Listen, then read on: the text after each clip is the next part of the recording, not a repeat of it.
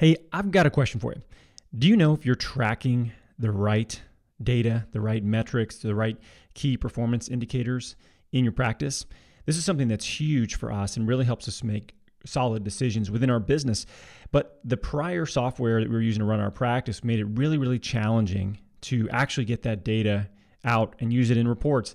Since we switched to PT Everywhere, this has actually become way, way easier for us to be able to have the right data. We have a dashboard of all the things that we actually want to see, the metrics that we want to pull, and it makes our life a lot easier to pull the information that we need to make the right decisions within our business. So if you're running blind, you're not tracking the right things, or you're having a hard time actually pulling everything together, I highly recommend you check out our friends at PT Everywhere and see what they've got going on with their software platform. It's what we use for our practice. It's been a game changer for us. You can check them out at pteverywhere.com. I think you really like it. So here's the question How do physical therapists like us, who don't want to see 30 patients a day, who don't want to work home health, and have real student loans, create a career and life for ourselves that we've always dreamed about?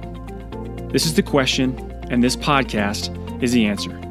My name's Danny Mattei and welcome to the PT Entrepreneur Podcast.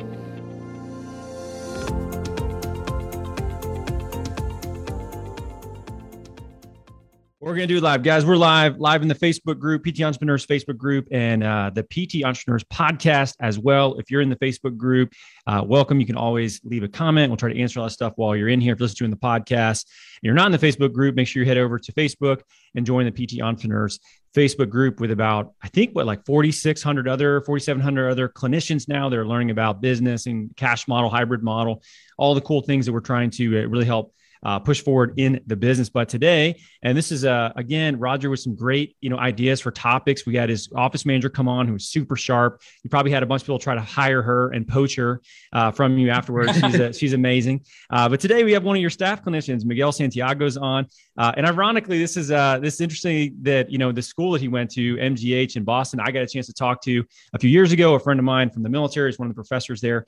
Um, so it's one of the schools I've had a chance to kind of talk about. Normally, I get on those things and I cuss more than I'm, I you know should, and I get a little excitable. So I don't remember if I did that during that one, uh, but I didn't get invited back. So maybe I did. Now that I think about it, so I don't know. But obviously, you you know what's interesting is is now you're in a cash you know uh, you know setting. So it's gonna be interesting to hear your transition and, and how that went. So uh, today we get to hear from Miguel and Roger about you know going from an in network practice to a cash practice the pros and cons of that and like the transition because it is a little turbulent in some ways and, and kind of getting used to that model. So um, anyway, guys, thanks for your time today. I appreciate it.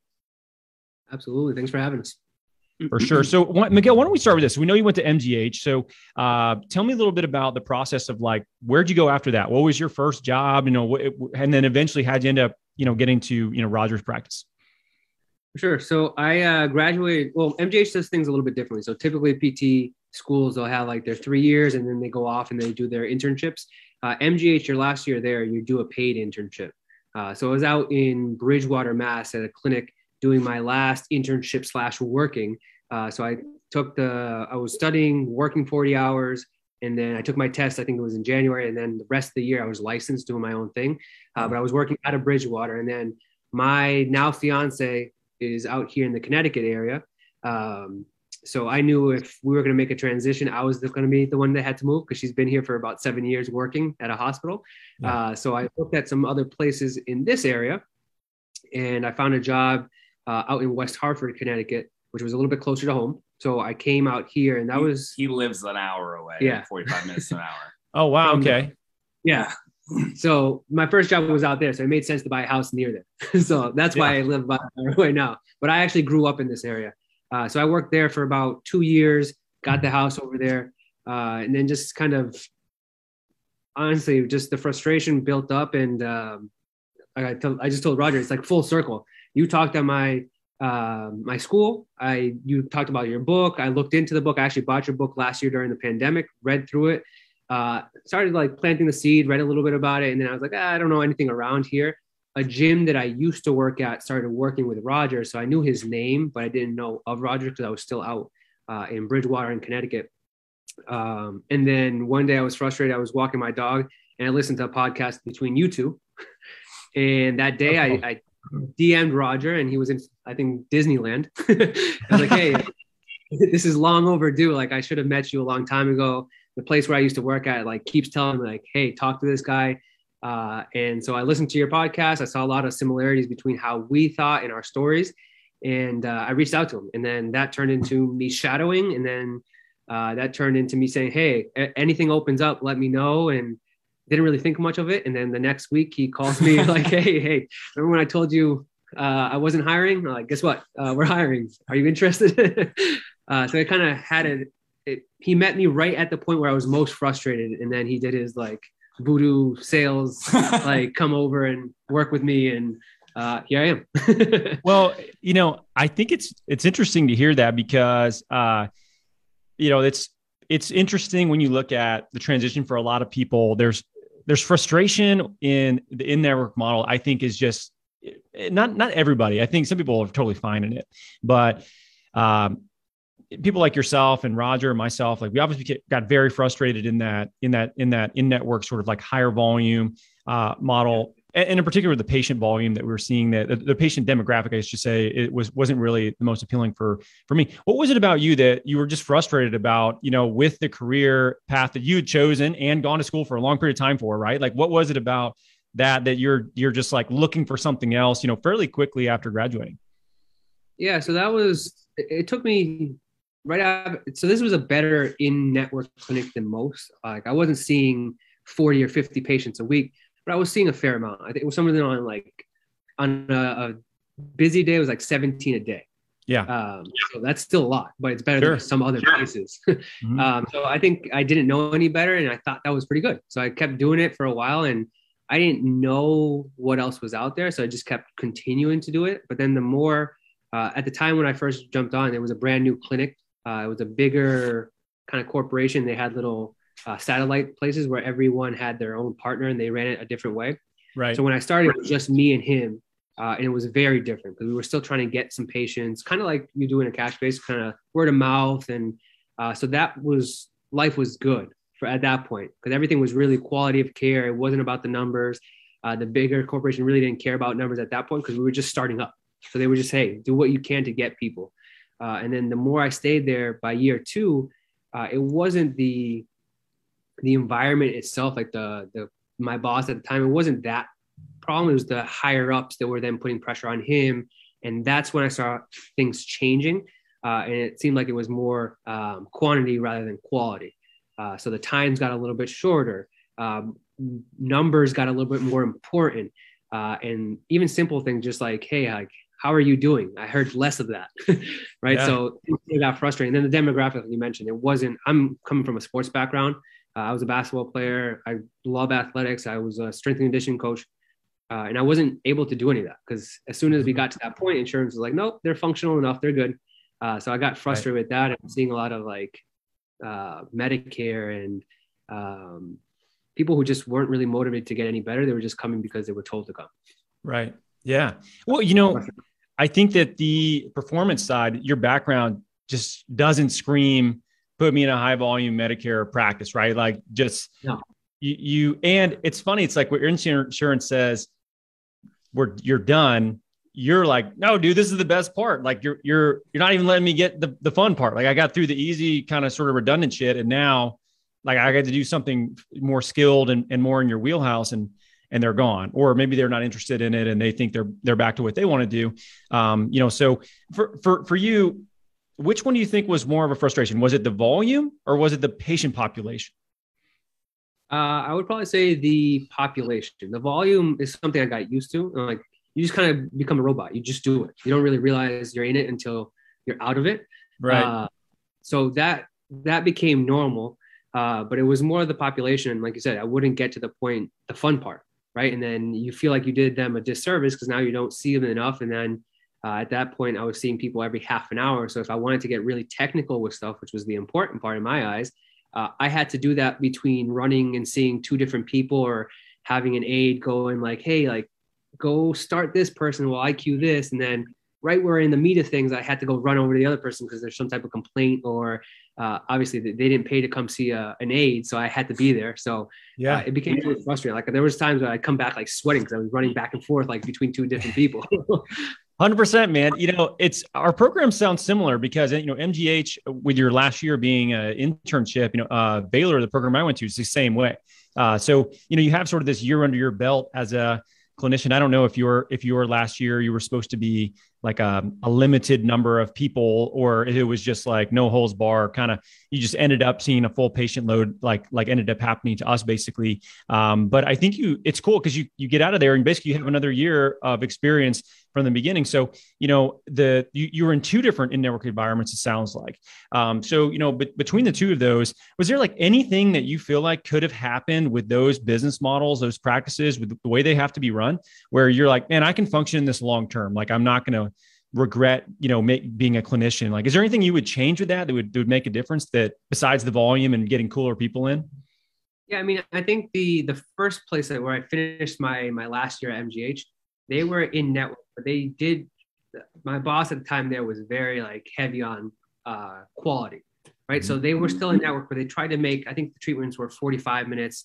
Uh, evals were an hour. We saw less people, so I think I was seeing max of 12, so even better than what I was seeing before. Uh, and at the time, I thought like that's a ton of people. Yeah. And then when I left that, that's the other place. Was like, all right, this is a lot of people. I was yeah. doing fine there.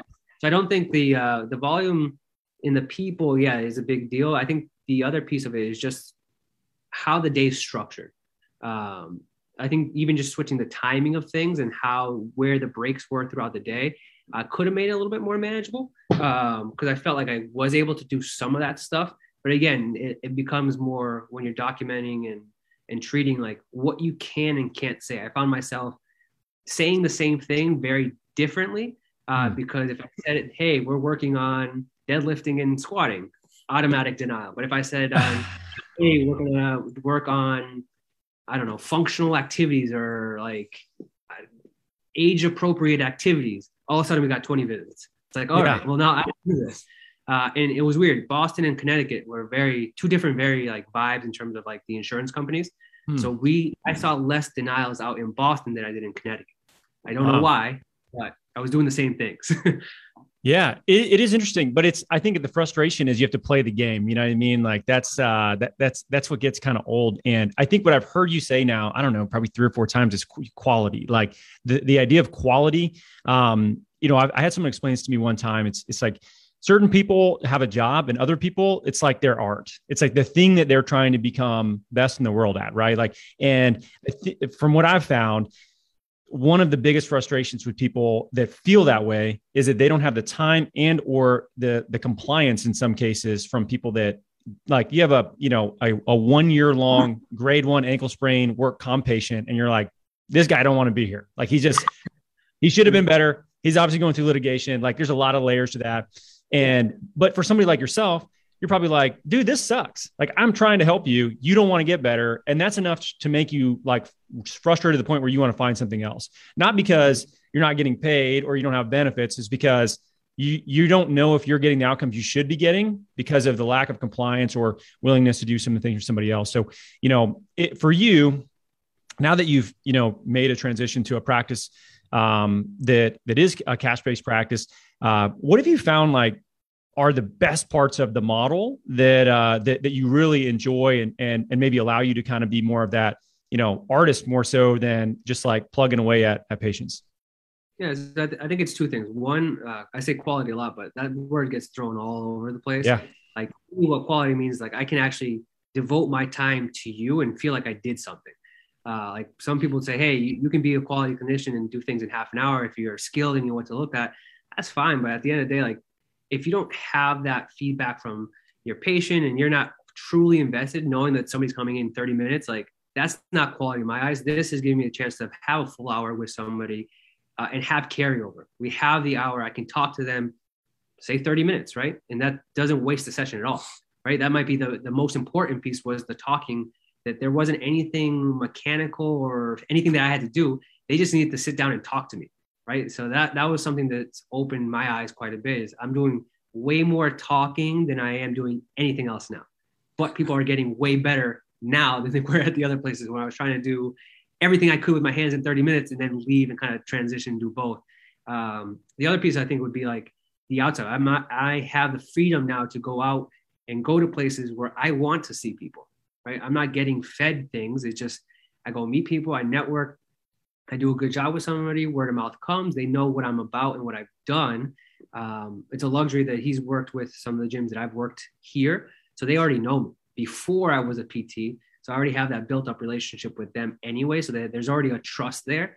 Um, but I'm learning way more now about networking. I've met like like 15 gym owners in the last two months uh, just by going out and talking and networking and hanging out with him. And uh, I think that has allowed me to treat more people that I actually want to see and who actually want to be here. Yeah. All right. Yeah. So but it's it's interesting what you said too, right? It's I, I think if anybody's listening to this and they're a fairly new clinician, what you said is you're you're you're having more conversations people are getting better and you're doing less of what you think you need to do or what we think we need to do to get somebody an outcome and yeah. uh, early on I, I, wish somebody would have told me this. And if they had i pro- maybe it wouldn't have even soaked in because it's hard to even you know realize that that's so beneficial. But it sounds like you have you have the opportunity to connect with people and and probably a better skill set to do so now. Um, and more of the hands-on exercise prescription stuff that we really are like we obsess over getting better at. Um, maybe isn't quite as important as them feeling like they're in the right place feeling like they're working with the right person and and building trust right? So can you talk to that a little bit? Because i think that's such a difficult yet really important skill that students and new clinicians, honestly, I think they struggle with unless the only time I've seen this is people that have like a lot of life experience. You know, they're they're like a second career, they've got a couple kids, you know, they're just more like empathetic and and they tend to crush it with with that side of things, even though maybe they're they, they might do it not as well uh, on tests. Uh, you know, just uh, you know, I, I'm just generalizing that from people that I remember from school, but they were awesome with patients because they they were better at listening, you know. So for you, yeah. So like, tell me a little bit. I'm I'm really interested. I mean, I don't have a, like a ton of life experience, but that was me. Like I was not very good with test taking. All the like the, I actually was dismissed from a PT program prior to going to MGH. So and I was told maybe PT wasn't for me. I was literally wow. told this might be the profession yeah. for you. Uh, so that kind of lit a fire under my butt. But um, yeah, no, I I think it's it's two things. I think coming out of school, your mindset is I need to fix everything. And you're kind of taught that way because that's the way the test is is kind of written. Like, what can you do to fix this? Uh, and then the more you work with people and you try stuff and you fail and and I don't like using the word fail, but the more you learn through uh, maybe some inefficient techniques or tactics, whatever you want to call it, um, you start noticing that hey, you really don't have to do as much. Also, coming here, I've learned a lot just from Roger, like mentoring me uh, things that I might have not looked at the same way. But what I, I, noticed is I started to do this at the other job towards my end uh, at the time there. I was doing a lot more talking, and people were just more appreciative of their time. Right, I was doing less fixing things and crazy stuff, and we were just sitting and like really realizing what goes through the day, like what, like yeah. it's not always you who needs to fix things. Like if I told you X, Y, and Z, and those things are working, but then let's say half your day you're doing things that are probably making what you're doing to make yourself better it's actually putting you in a worse spot like there's nothing i can do to change that. That has to be you but having letting them realize that on your own maybe through some questioning or, or talking um, i think really opens up the door to be like oh man like it's like he actually is doing a good job. I'm just ruining everything. It's not like to make them feel yeah. bad but just opening up their eyes like all right well i told you not to do x y and z but now when we break down what you did from seven in the morning to one in the afternoon, I'm doing X, Y, and Z. Just didn't realize it. yeah, that's great. You know, I I had a I had like a really uh, funny moment with somebody that uh, early on in my career, I had this guy that was uh, he was like a a tech entrepreneur, and he came in to see me with like just terrible uh, bilateral arm pain, just very vague, whatever. And uh, you know, we we try to have long discussions with people, especially on the first visit, where we just want to know what the hell's going on. We have the time to talk to them, build some rapport. It's like the most important thing I think that you can do, and yet it's what most people skip uh, past as quick as they can to get to all their special tests. And I started talking to this guy, I'm like, all right, well, tell me a little about sleep and like all these other factors associated with it. And I was like, well, tell me about your day. He's like, well, you know, I'm on my computer a lot. And, and I was like, so, okay, are you sitting or like we have a standing desk? He's like, no, I'm in bed. And I go, what are you talking about? And he was like, I lay in bed on my computer and he code this guy was like coding all day, right?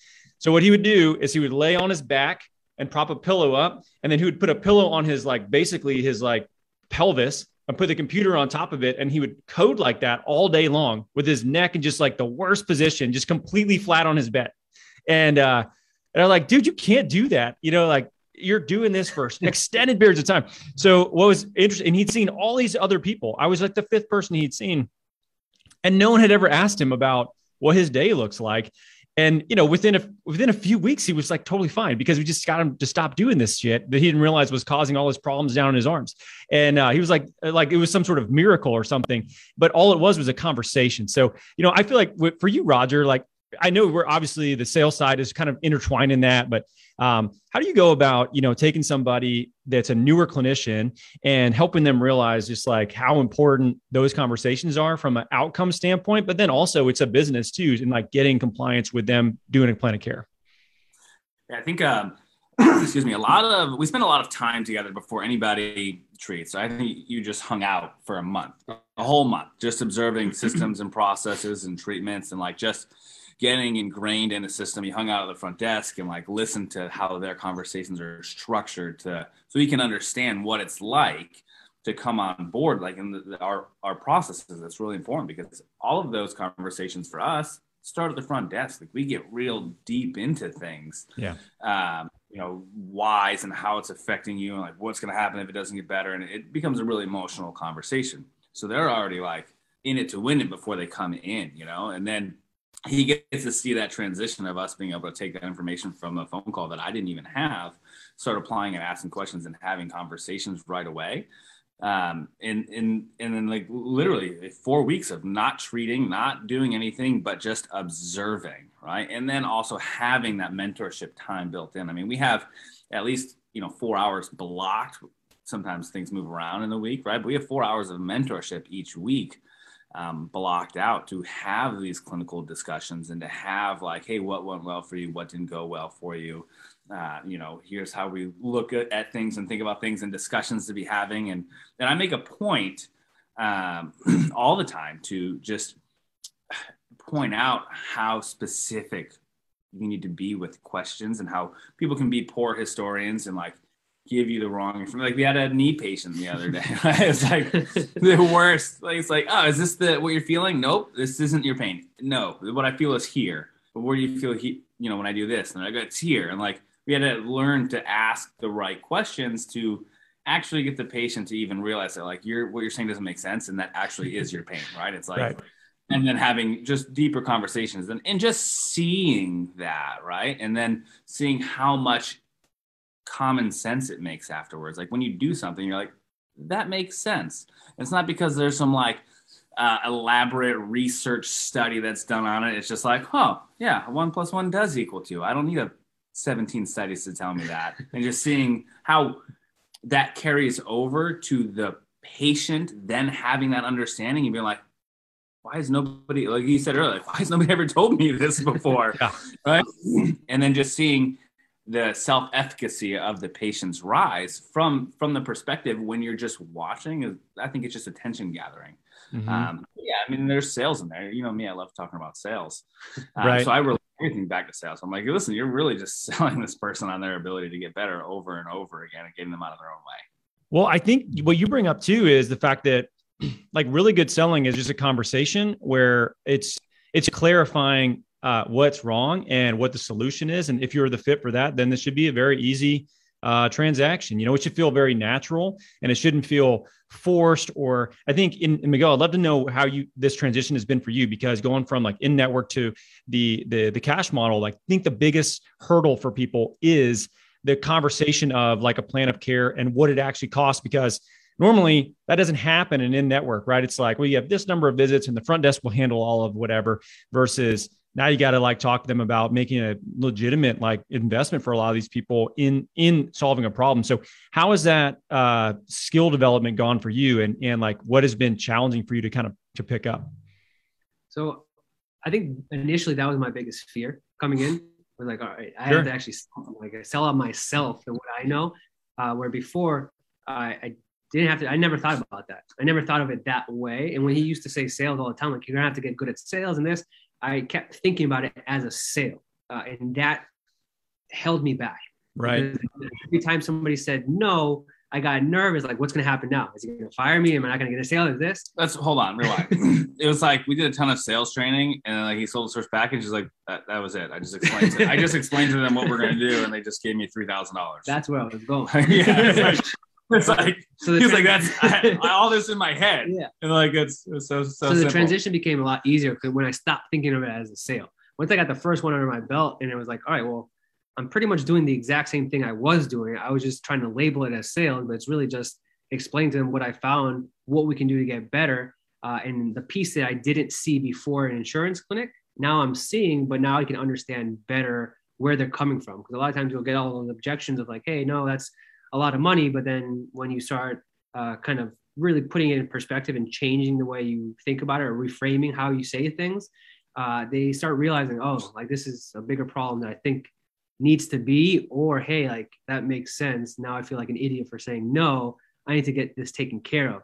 It's again not pushing in their face like, hey, this is your problem. You have to come see me, but just making them realize like, hey, if you don't do anything, this could get worse.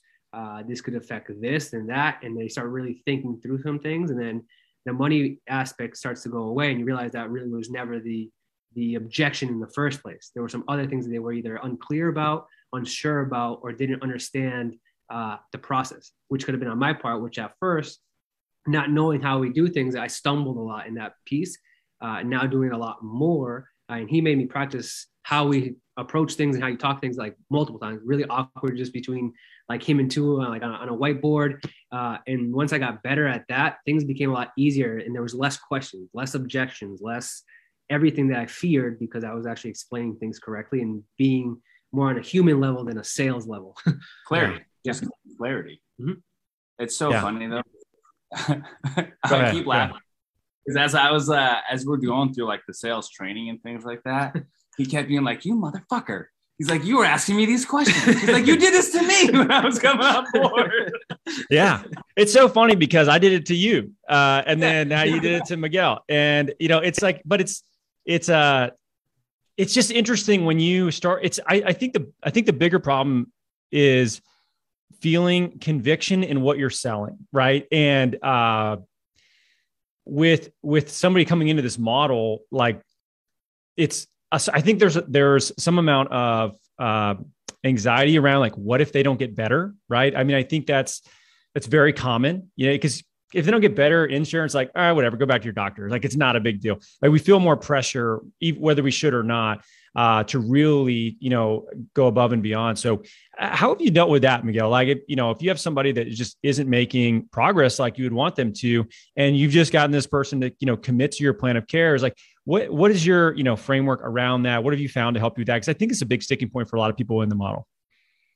Yeah, I, I think at first I really struggled with that because I wasn't sure what like we were selling um, like plan of cares that had ten visits, and I thought I had to get everybody better by that tenth visit.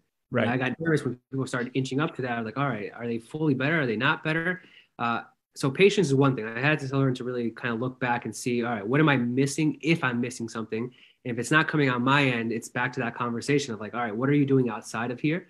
Uh, and what I noticed was a lot of times it wasn't what we were doing in here, is what they were doing outside of here Sure. or what they weren't doing outside of here. Uh, so kind of problem solving that I think helped. Uh, the other piece was myself is when I look back at some of the play, uh, people who got close to the end and didn't feel better.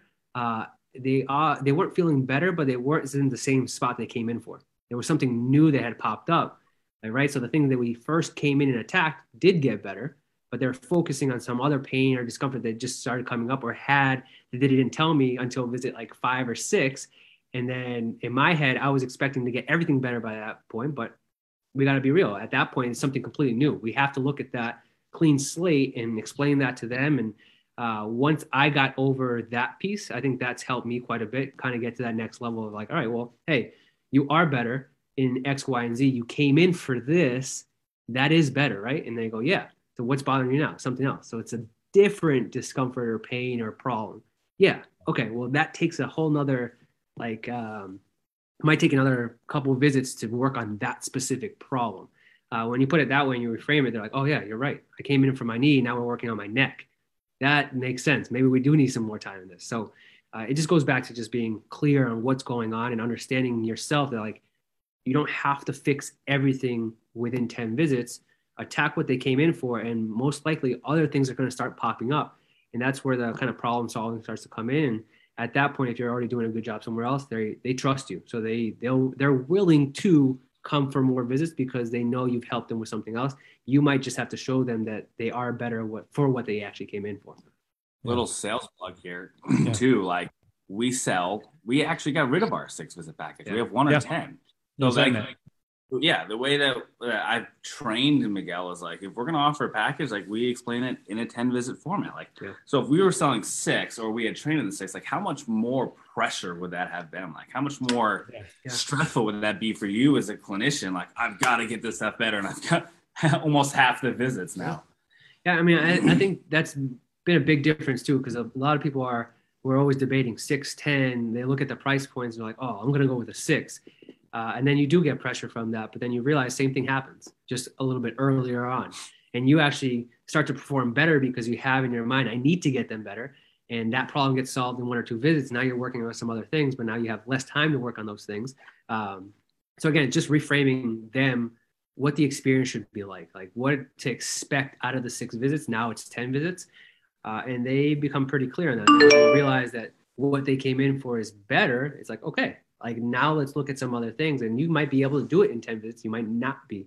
Uh, and that's okay and they're okay with it because now they trust you. They've seen your work they understand where you're coming from. It's just educating them on timelines of things and understanding what is actually going on. Uh, and a lot of times we see people who come in from insurance-based clinics who uh, let's say have been failed by regular insurance and all of a sudden they start to feel better and they're like oh all right. Well i've been dealing with the shoulder thing. Let's try to treat that too Right. All right. Well, we need some time for that. They're like, yeah, no problem. You did this. I can, you can do this, right? Like, sure, we can we can look at it.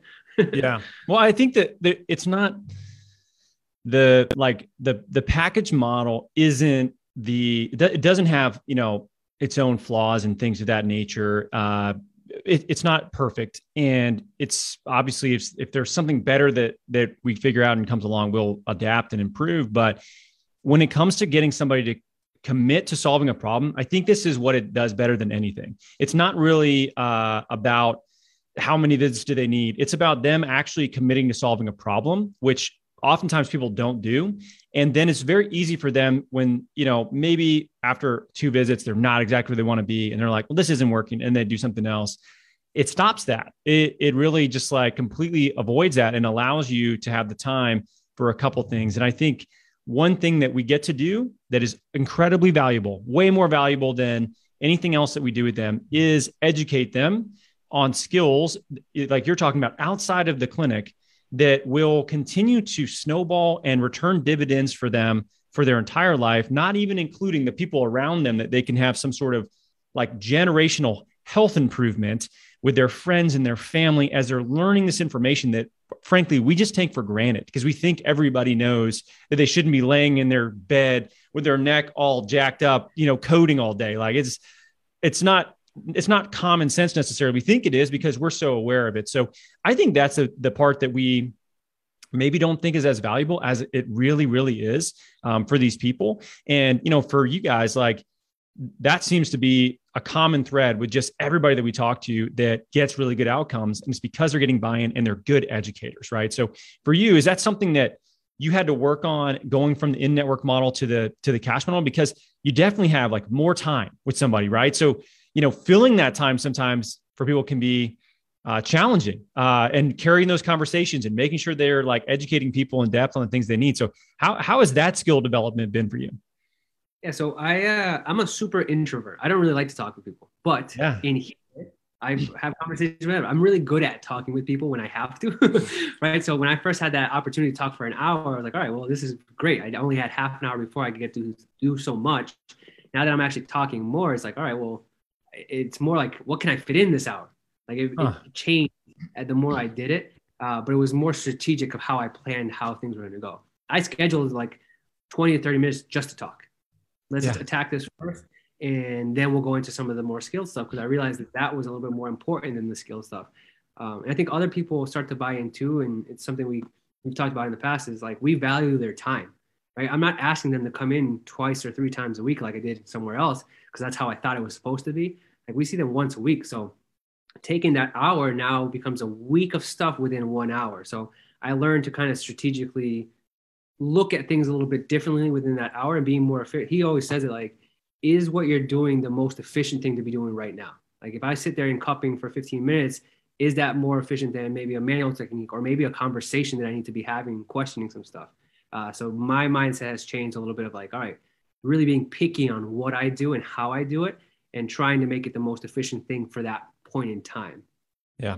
What about documentation? Let's talk about that because I think that's one of the things that is like one of the better uh, life changes, you know, that that happens. Like we had the one of the the last guy that we actually hired um, was he was the clinic director of a like a small in network clinic, and uh, and you know obviously he had like a full full patient caseload, and his Saturday morning routine was uh, catching up on documentation for like two to three hours every Saturday morning. And I, I told him I was like, this is a terrible Saturday ritual, dude. Like it's there's like so many better things, right? And and now he doesn't do that anymore. Uh, and he never actually has to like document when he gets home. He just knocks it out while he's uh, while he's you know at the office. Um, so h- how's that been for you? Like the duration of time you're spending on that, and and just like how much of your week do you get back now because of that? Oh, it's amazing. Like my whole week, like the entire week. Like he just yelled at me the other day. He goes, "I read one of your notes. Like do less. Like don't like you don't have to do that much. Like don't be that like crazy with like do less. Like get your plan in there, get what you need to get in there, but then do less. Like you're still doing too much. Uh, and to me, I'm doing way less than what I was doing before. so he's asking to do a little bit less, but that's opened my afternoons up. That's opened my mornings up. I can actually focus on somebody during their session where before, yeah. because of the documentation, I felt like I was doing it during while I was trying to treat, while I was trying to watch, and then yeah. somebody else was coming in. And then even with that, I still had hour, two hours when I got home of doing more documentation, maybe catching up from the day before or something like that.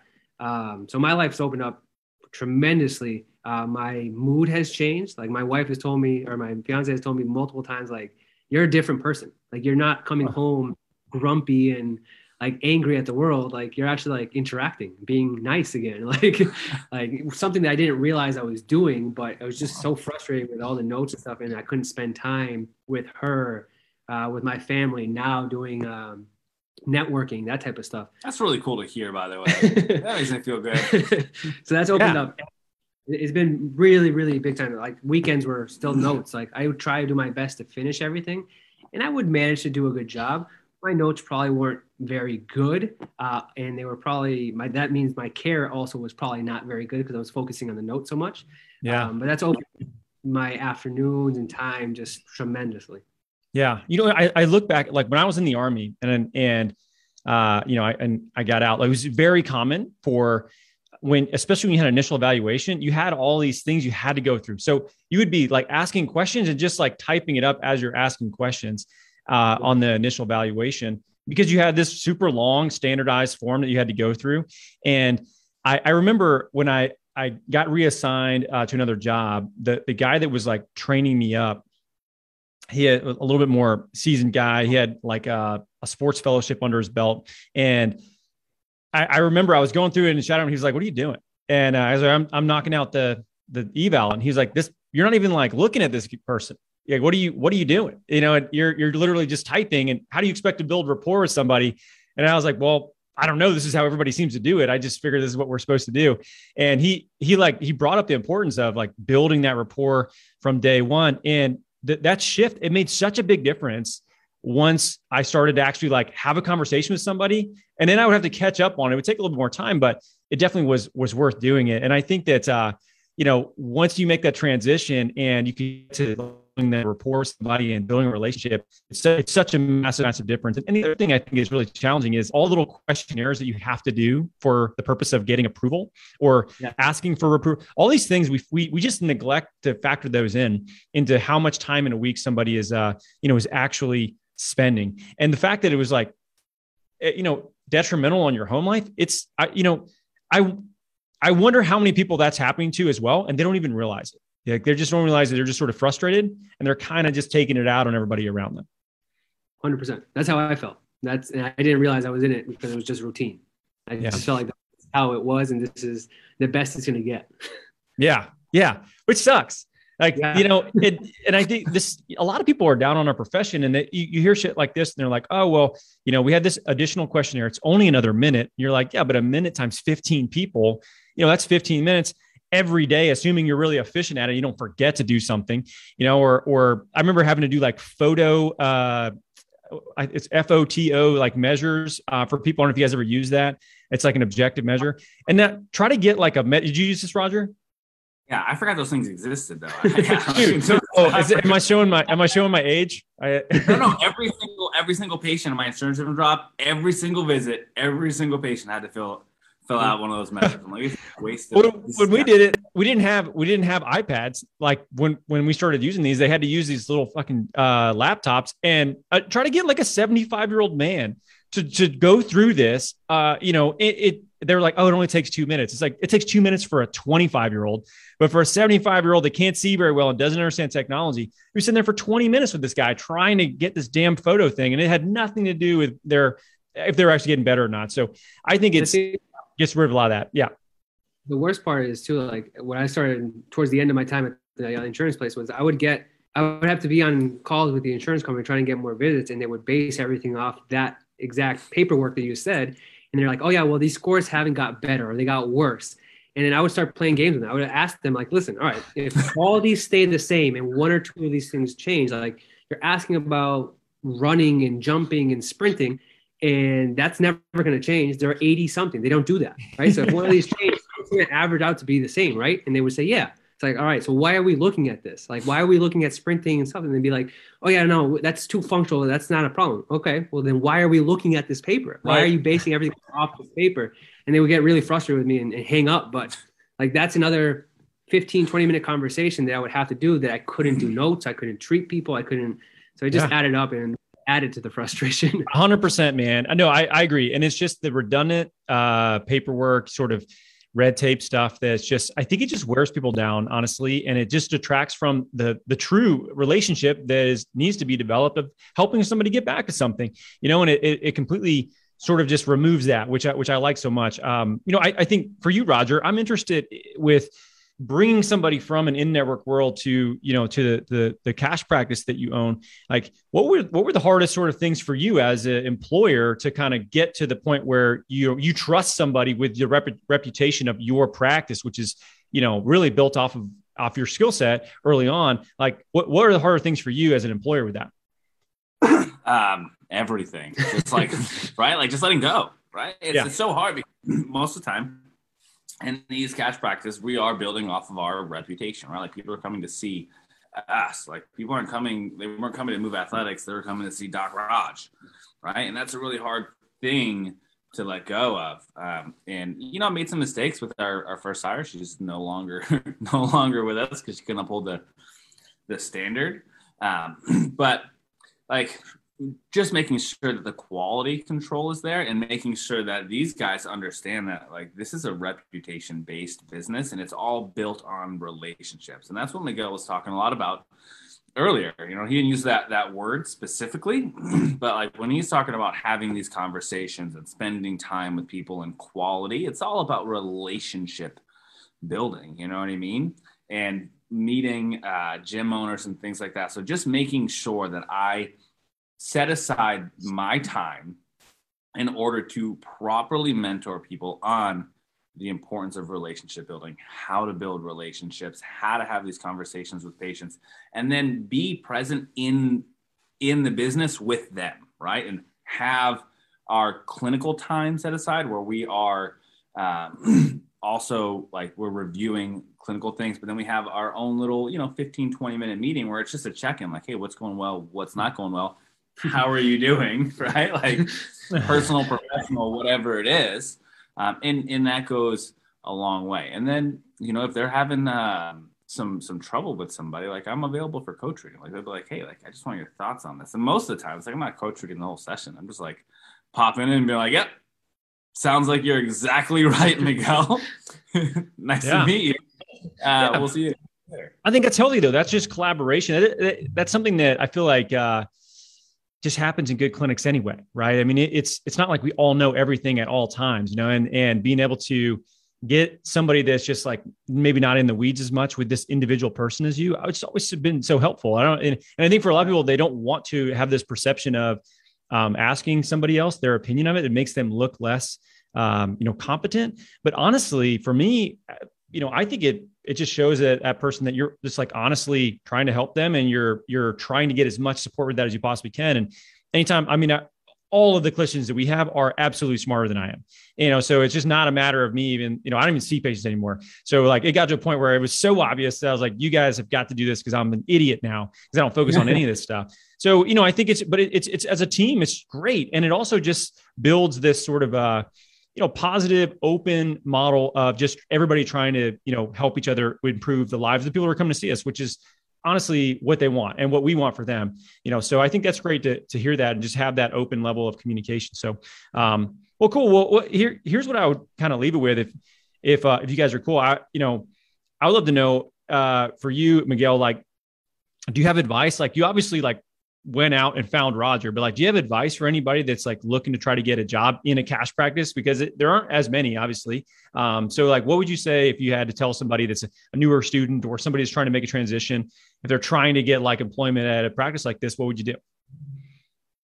Uh, so initially, I got the luxury. You came to my school, so that was the first time I heard about it. But I think it's becoming more popular because of so many people getting frustration, especially kind of my age, a little bit below, and now like coming up like that's more of a realization. There's more popping up. So just go and shadow uh, find one like take the time even if it's like an hour away like go sit in talk to the person see how it works and and really be if you're leaving school for the first time and getting a new job like ask as many questions as you can. Like figure out what you're getting yourself into whether it's insurance based or cash based um, make it a point to go shadow both and, and see what people are like outside of that uh, and not only in clinic like your first thought is hey like what practice do you do? Or what do you do? Like how do you guys deal with this? Like ask them like what do you do outside of here? Like how much time do you have outside of here? What's documentation like? Yeah. um, who are you as a person? Like if they're going to be working with you like you should want to like the person. Like you don't want to sure. hate who you're working with or for. Um, so i would say like if you have the resources and you know someone's in around you like go shadow them. If you don't uh, try to maybe jump into the the Facebook group here or look into it some way. There's plenty of articles out there. Uh, I can't vouch for how great those articles are or how great the practices are, but like do your research, uh, read your book. I read your book. I learned a lot from it. I know he read your book. Um, I think it's just it's really understanding. All right, what is cash-based PT? Because I think there's a very uh, misunderstanding in terms of like what it actually is.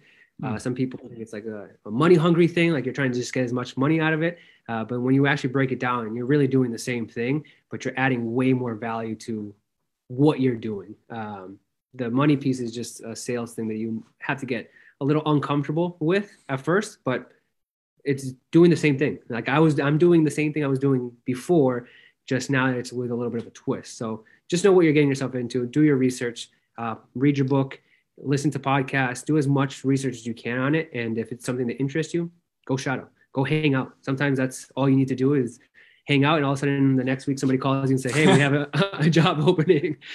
yeah. Yeah. What about you, Roger, on the employer employer side? What would you say? Reach out to your people, right? Like every single person that I have and take students, right? Like a lot of times people in cash PT, I feel like they don't, they're like, what do, what, what do I do with a student? Like our other PT, Alex, uh, he was a student. He was a brand new grad, right? And uh, he came in and uh, it took him some time to come out of his shell. Like I would not have hired Alex if he didn't come do an internship with us. But the kid is mm. fucking intelligent, right? Like he's super smart. Just need some coaching. So one, take students. Like if you can bring somebody in and they can spend three months or however long their internships are, like getting into your systems and processes and learning everything, like that's a shoe in. You just had three months of like a test run to see if someone can be a good fit and they're already familiar with your processes, right? Like hello, easy in there. But outside of that, it's like um, every single person that we've hired has been through our network, right? Like my integrator, our manager, um, I sent an email out to my uh, list. I was like, hey, we're looking for a part-time admin, right? And one of my patients was like, you got to talk to Jess. She's a CrossFit coach over here. Boom, brought her in, right? Uh, our our uh, front desk, Becca, she's a coach at F45. Like we just put it out there to the community um, to see who who it is. Put it on Facebook, put it on Instagram, send it out to your email list. Make a little description of like what makes you different, and and be patient. Don't rush into hiring, right? Because good PTs are hard to come by, right? Like you can find people that will work with you, but are they going to be people that are invested, right? Like I love listening to this because Miguel busts his ass, right? Like he's invested in helping build like the brand, right? He goes out there, he does the networking, he does marketing, he's meeting, you know, two plus people face to face each and every week right now. Like, and he loves it. So you have to make sure that they have drive an hour to get here. he drives an hour to get here, right? You got to make sure they have, like they're driving the motivation and they know what they're getting into. So take take some time. Don't just hire the first person that that reaches out or don't rush into it, but really make sure that it's someone that is going to want to be around and that you're going to want to be around long term, right? Like I always, uh, even if you don't have drink beer or alcohol, like, but I wouldn't hire you if I wouldn't want to like drink a beer with you, right? Because I want to, we're going to spend a lot of time together. We actually have like the biggest ragtag group of misfits here, but we work really well together, right? So it's really cool because we're all very, very different people. They'll get along great. And it's a very fun, I think, fun in, environment to, to hang out in. And that's really the biggest thing. I think one of the, the other things that led me here was like, and some advice is like, go talk to the person, like make sure you feel comfortable and make sure you feel comfortable getting uncomfortable with that person. Mm. Like make sure they're trusting you in some sort. Because I, I laugh with him like I come here and we have meetings like every week and months. And well, the first time I came here, he's like, "We're having a what? A meeting? Like you're gonna talk to me? Like that's a thing?" uh, and I was involved in all the planning, all the everything, and that had never been done before. I was never in meetings where I had a say in, yeah. "Hey, is this a, the most efficient way or is it not?" And he looked at me the first day he come here. Come back. We got a, a new space. Like, what do you think about this? Like, I just this is my first day here. Like you're gonna take my opinion. So, I think that's awesome. Yeah. No, no. I mean, well, I think, dude, as somebody that has been employed before, you know, uh, the I I always appreciated when people wanted me to be a part of the process. I think it's very frustrating when you're just a cog in the wheel, you know, and you're not actually. No one cares what you think and your opinion on things, and and it doesn't feel very collaborative in any way no matter who owns the the business it's still a risk for like you're you you have taken risk by leaving you know a, a, bigger clinic to come and work at essentially a startup right so like let's let's not like dis, let's discount that at all like you you you're part of it uh, as well and I think that's like the coolest part of it, right? Is the synergy of people. It's a you know smaller, sort of faster moving, um, almost you know I don't know. It's a, it's a bit of a contrarian type practice in, in comparison uh, of how we have to do things, and and uh, you know it's it's enjoyable if the culture is set up correctly, you know, and you know an open conversation between people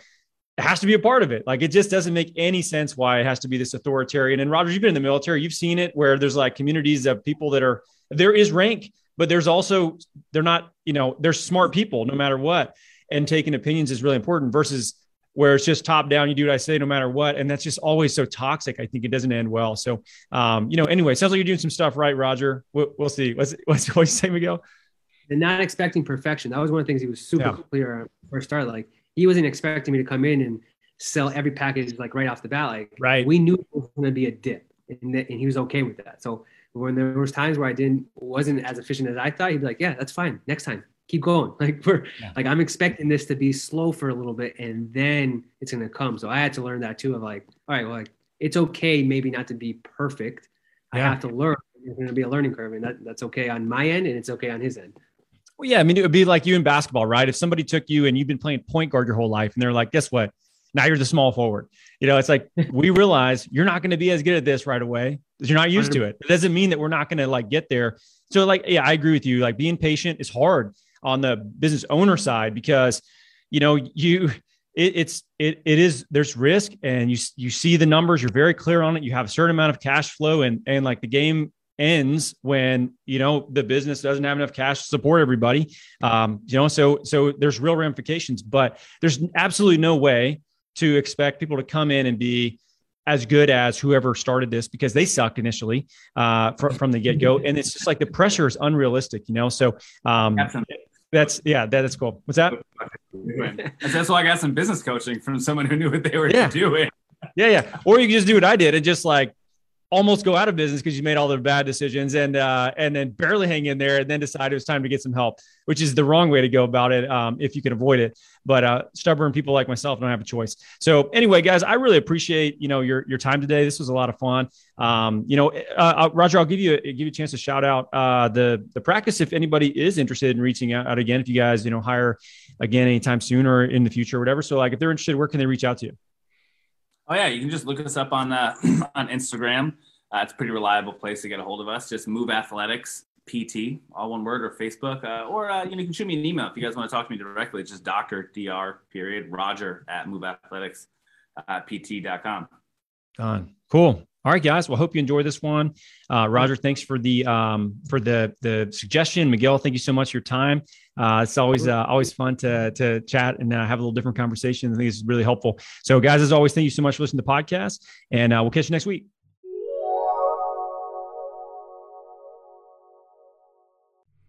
Hey, PT Entrepreneurs, we have big, exciting news a new program that we just came out with that is our PT Biz part time to full time five day challenge. Over the course of five days, we get you crystal clear on exactly how much money you need to replace by getting you ultra clear on how much you're actually spending we get you crystal clear on the number of people you're going to need to see and the average visit rate you're going to need to have in order to replace your income to be able to go full time.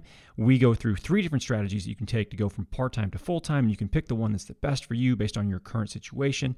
Then we share with you the sales and marketing systems that we use within our mastermind that you need to have as well if you want to go full time in your own practice. And then finally, we help you create a one page business plan. That's right, not these 15 day business plans. You want to take the Small Business Association, a one day business plan that's going to help you get very clear on exactly what you need to do and when you're going to do it to take action.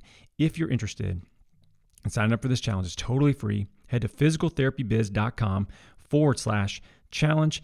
Get signed up there. Please enjoy. We put a lot of energy into this. It's totally free. It's something I think is going to help you tremendously as long as you're willing to do the work. If you're doing doing the work, you're getting information put down and getting yourself ready to take action in a very organized way, you will have success, which is what we want. So head to physicaltherapybiz.com forward slash challenge and get signed up today. Hey, real quick before you go, I just want to say thank you so much for listening to this podcast. And I would love it if you got involved in the conversation. So, this is a one way channel. I'd love to hear back from you. I'd love to get you into the group that we have formed on Facebook. Our PT Entrepreneurs Facebook group has about 4,000 clinicians in there that are literally changing the face of our profession. I'd love for you to join the conversation, get connected with other clinicians all over the country.